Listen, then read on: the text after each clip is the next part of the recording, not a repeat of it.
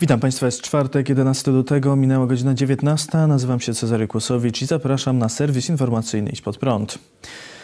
Porozumienie przeciwko podatkowi od mediów. Dziś zarząd porozumienia Jarosława Gowina zebrał się, aby ustalić stanowisko w sprawie projektu podatku od mediów. Już wczoraj partia wyraziła zaniepokojenie planem Prawa i Sprawiedliwości i poinformowała, że projekt nie był z nimi konsultowany. Według nieoficjalnych informacji portalu Polsat News porozumienie będzie przeciwne nowej ustawie. Nie po to podpisywaliśmy umowę koalicyjną, żeby teraz nas zaskakiwano, miał powiedzieć Polsatowi jeden z polityków porozumienia, który projekt poznał dopiero po opublikowaniu go na rządowej stronie internetowej. Jednak wczoraj Adam Bielan, który obecnie jest w konflikcie z Jarosławem Gowinem o władzę w partii, stwierdził, że Gowin wiedział o projekcie.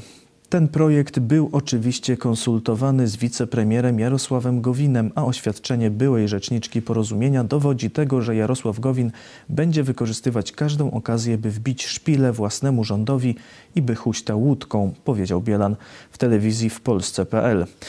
Również Solidarna Polska była zaskoczona projektem rządu. Wczoraj partia w oświadczeniu stwierdziła, Regulacja rynku medialnego jest konieczna, więc co do potrzeby tego rodzaju regulacji kierunkowo jesteśmy na tak. Jednak ten projekt prowadzi premier i nie możemy wyrazić dla jego konkretnych zapisów poparcia, zanim się z nimi wcześniej nie zapoznamy. Partia Zbigniewa Ziobry może uzależnić poparcie dla nowego podatku od rozpoczęcia prac nad ich projektem ustawy o wolności słowa. Solidarna Polska chce m.in. powołania Rady Wolności Słowa i zapewnienia możliwości wniesienia odwołania od decyzji serwisów społecznościowych o blokowaniu treści. Po wczorajszym proteście mediów przeciw nowemu podatkowi, dziś rzecznik rządu Piotr Miller uspokajał, że żaden projekt nie został jeszcze przyjęty, a trwa dopiero faza prekonsultacji. Jesteśmy zdziwieni sposobem komunikowania i zaskoczeni, że przy tak wczesnej fazie projektu, gdy jesteśmy otwarci na dialog i dyskusję wokół kształtu tego projektu, miała miejsce tak bardzo daleko idąca reakcja mediów, powiedział Miller Polsatowi. Szef Komitetu Wykonawczego Prawa i Sprawiedliwości Krzysztof Sobolewski wyraził dziś nadzieję, że uda się osiągnąć kompromisowe rozwiązanie, które będzie zadowalało media. Nie wykluczamy, że będą jakieś zmiany w projekcie, stwierdził Sobolewski w telewizji w Polsce.pl. A jeszcze dziś o 20 marszałek Sejmu Tomasz Grocki ma wygłosić orędzie w TVP w obronie wolności mediów w Polsce. Restauracje zamknięte, ale rząd otwiera kasyna. Rząd opublikował dziś rozporządzenie o zmianach obostrzeń w gospodarce. Od jutra hotele będą mogły znowu przyjmować gości, ale dostępna może być tylko połowa pokoi. Nie będą mogły też działać hotelowe restauracje, posiłki będą mogły być przynoszone do pokoi. Otwarte w reżimie sanitarnym zostaną także kina, teatry i domy kultury. Widzowie będą mogli zająć połowę miejsc w salach. Odległość między nimi ma wynosić co najmniej 1,5 metra. Mają też zasłaniać usta i nos i nie mogą spożywać posiłków w trakcie seansu lub przedstawienia. Działalność wznowią też stoki narciarskie oraz baseny z wyjątkiem akwaparków, a także sauny, łaźnie parowe, solaria, salony odchudzające i salony masażu. Odległość między klientami ma wynosić co najmniej 1,5 metra. Rząd pozwolił również na działanie boisk i kortów na świeżym powietrzu. Wciąż zamknięte mają być siłownie i kluby fitness. Restauracje mogą wydawać posiłki tylko na wynos. Co ciekawe, rozporządzenie pozwala na otwarcie kasyn, w których należy tylko przestrzegać maksymalnej liczby osób zgodnie z przelicznikiem jedna osoba na 15 m2 powierzchni dostępnej dla klientów. Takie regulacje mają obowiązywać do 28 lutego. Wtedy, w zależności od rozwoju sytuacji epidemicznej, rząd ma zdecydować, co dalej. Wczoraj minister zdrowia Adam Niedzielski stwierdził, że czeka nas wzrost liczby zakażeń. Jeżeli odmrażamy i uwalniamy różne obszary życia, wzrost liczby zakażeń koronawirusem na pewno będzie. Ważne, żeby był to wzrost, który zmieści się w pewnej granicy tolerancji i nie doprowadzi do rozwoju trzeciej fali, powiedział Niedzielski. Zaznaczył, że granicą wydolności systemu ochrony zdrowia jest 30 tysięcy nowych zakażeń dziennie. Już 40 tysięcy osób zmarło w Polsce z powodu koronawirusa. Ministerstwo Zdrowia poinformowało dziś, że w ciągu ostatniej doby zmarło 456 zakażonych osób. To najwięcej od 13 stycznia. Stwierdzono 7 tysięcy nowych zakażeń. Nadal spada liczba osób zakażonych wymagających hospitalizacji. Teraz jest ich 12 200. Coraz mniej jest w użyciu także respiratorów. W Polsce wykonano już ponad 1 880 tysięcy szczepień przeciw COVID-19, w tym wczoraj 107 tysięcy. Dwie dawki szczepionki przyjęło już ponad 520 tysięcy osób. Stwierdzono 1610 przypadków niepożądanych odczynów poszczepiennych. Pełnomocnik rządu do spraw szczepień Michał Dworczyk chwalił się dziś, że Polska jest w czołówce europejskiej, jeśli chodzi o tempo szczepień. Warto w tym miejscu powiedzieć również, jak wyglądamy na tle Unii Europejskiej e, i te dane są e, dla nas dobre. Na tym slajdzie widzimy procent osób w populacji, które otrzymały przynajmniej pierwszą dawkę szczepień. Widzimy, że Polska wśród największych państw Unii Europejskiej jest na drugim miejscu, tylko jeden kraj nas wyprzedza. I na kolejnym slajdzie widzimy liczbę szczepień na 100 mieszkańców. Tu jesteśmy e, na e, szóst, e, chyba teraz na siódmej pozycji, więc też bardzo wysoko. Wczoraj przewodnicząca Komisji Europejskiej Ursula von der Leyen również chwaliła nasz kraj za szybkie szczepienia. Jednak lekarz Małgorzata Kubicka, która wystąpiła dziś w pod prąd na żywo, nie podziela tej pozytywnej oceny porównała nas do Unii Europejskiej, co samo w sobie jest porównaniem żenującym, bo naprawdę trudno znaleźć takie dno jak Unia Europejska, jeśli chodzi o poziom szczepień. Jeśli byśmy się porównali z Izraelem, bazę, z Zjednoczonymi Emiratami Arabskimi, e, chociażby z e, Wielką Brytanią, to jesteśmy naprawdę daleko, daleko w tyle. Także nie ma się czym cieszyć. Jak mówiłam, e, w tym tempie to 10 lat, to może uzyskamy jakąś odporność narodową, o której mówiliśmy wcześniej. Oficjalne media rządowe oczywiście pieją z zachwytu na temat swojej y, y, akcji szczepień. Y, inne media też niewiele podnoszą, natomiast medycy bardzo są niezadowoleni z całego programu szczepień. Także samo tempo jest straszne.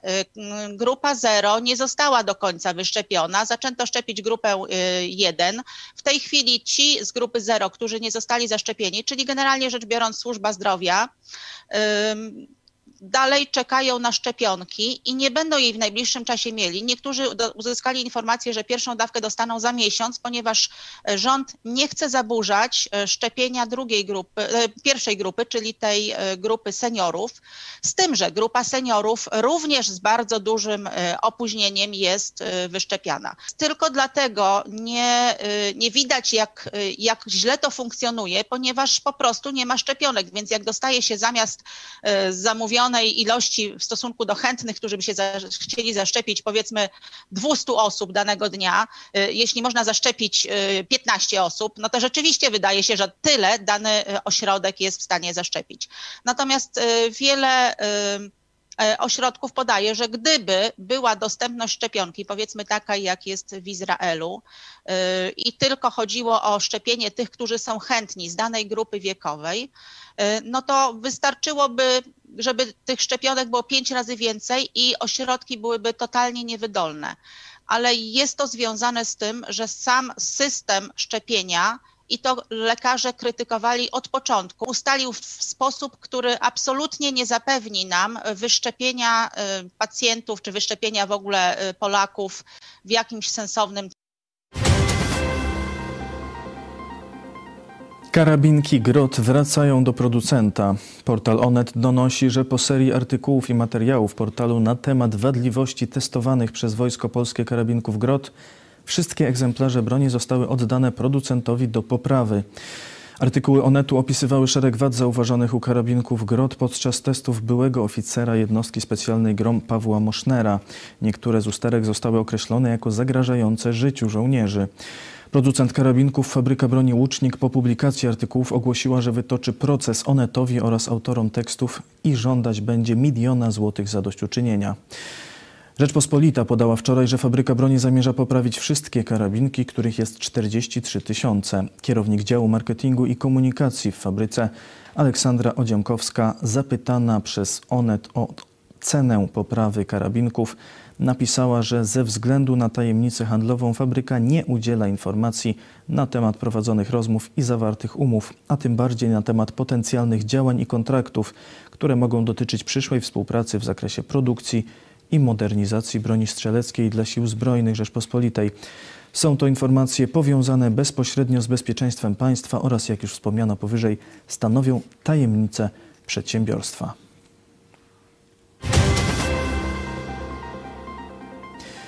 Nie uda się uratować krakowskiego archiwum. Straż Pożarna informuje, że hale magazynowe, w których przechowywane jest archiwum Krakowskiego Urzędu Miasta, mogą się w każdej chwili zawalić. W halach od soboty trwa pożar. W jego opanowaniu uczestniczyło kilkuset strażaków. Dziś poinformowali, że konstrukcje nośne budynków zostały nadwyrężone, dlatego zaprzestano wynoszenia dokumentów. Nadal zdarza się, że po dopływie powietrza teczki i papier rozpalają się i żarzą, powiedział rzecznik Małopolskiej Straży Pożarnej Sebastian Woźniak. W halach przechowywano m.in. akta osobowe byłych pracowników, księgi meldunkowe, pozwolenia na budowę, w sumie ponad 20 kilometrów dokumentów. Prokuratura wszczęła już śledztwo w sprawie umyślnego sprowadzenia zdarzenia w postaci pożaru.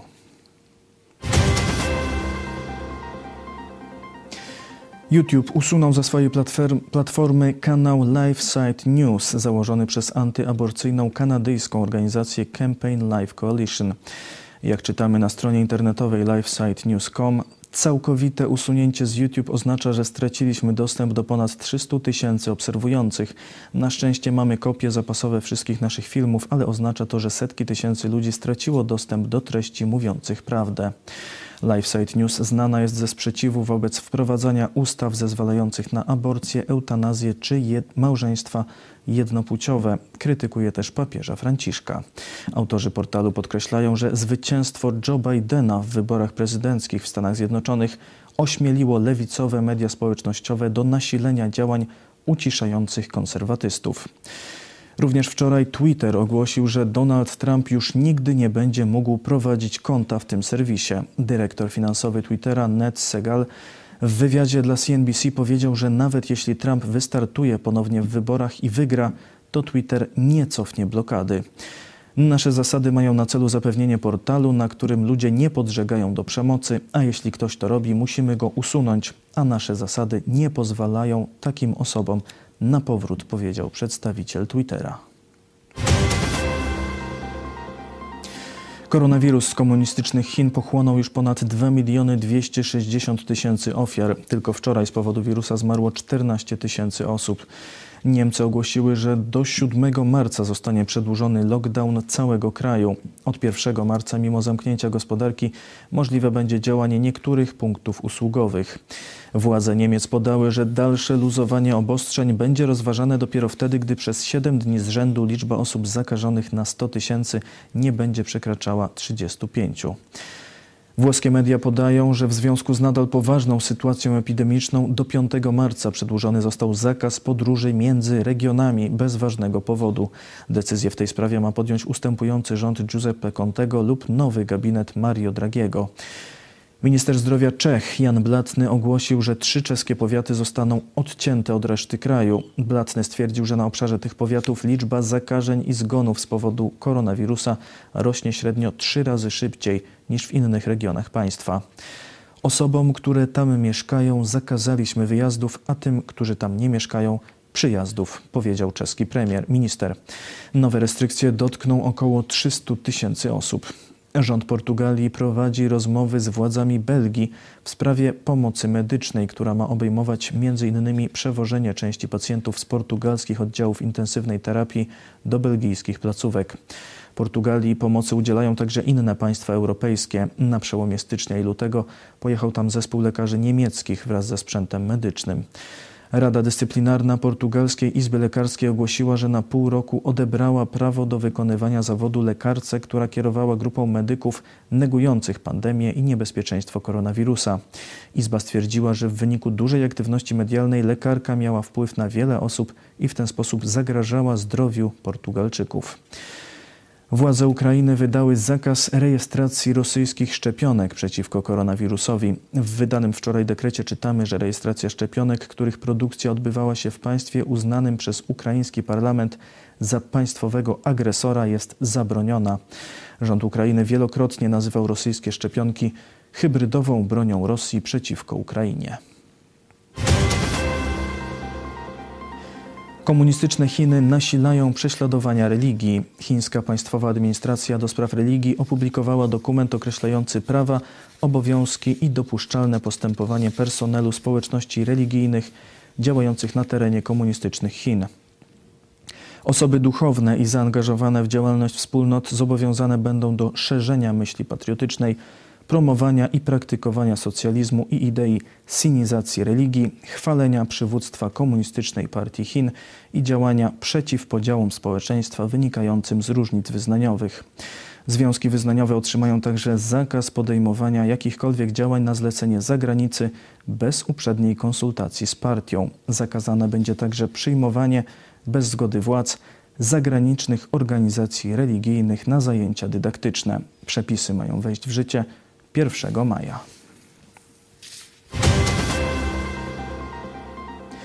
I przechodzimy do informacji ze świata sportu. Kolejny reprezentant Polski wypada z gry. Kolejny reprezentant drużyny narodowej w piłce nożnej po Krystianie Bieliku zerwał więzadła krzyżowe w kolanie.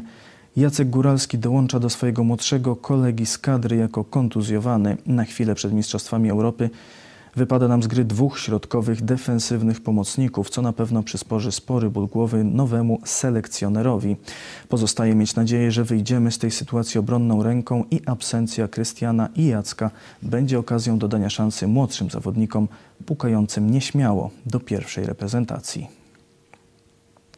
Kolejny problem dla organizatorów igrzysk w Tokio. Do problemów spowodowanych sytuacją w dobie koronawirusa doszedł jeszcze kryzys wizerunkowy. Szef Komitetu Organizacyjnego Igrzysk Olimpijskich w Tokio, Yoshiro Mori, postanowił podzielić się swoimi spostrzeżeniami na temat kobiet podczas spotkania członków organizacji. Ocenił, że kobiety za dużo mówią, a spotkania z wieloma przedstawicielkami płci pięknej z zarządu zajęłyby dużo czasu. Jeśli zwiększymy liczbę kobiet w zarządzie, musimy upewnić się, że ich czas wystąpień jest nieco ograniczony. One mają trudności z zakończeniem, co jest denerwujące, przekonywał Mori. Po kilku dniach przeprosił za swoje słowa, podkreślając, że został skrytykowany m.in. przez własną żonę, córkę i wnuczkę. Okazało się, że przeprosiny 83-letniego Moriego nie są wystarczające dla stojącej na czele organizacji No Youth No Japan Momoko Nojo, która zaorganizowała petycję mającą na celu spowodować reakcję pozostałych członków organizacji. Japońskie media podają, że Mori ma w piątek ogłosić rezygnację. To wszystko w tym wydaniu serwisu. Dziękuję Państwu za uwagę. Kolejny serwis jutro o 19, a jeszcze dziś zapraszam na 20.30 na studium Ewangelii Jana o przemianie wody w wino. Do zobaczenia.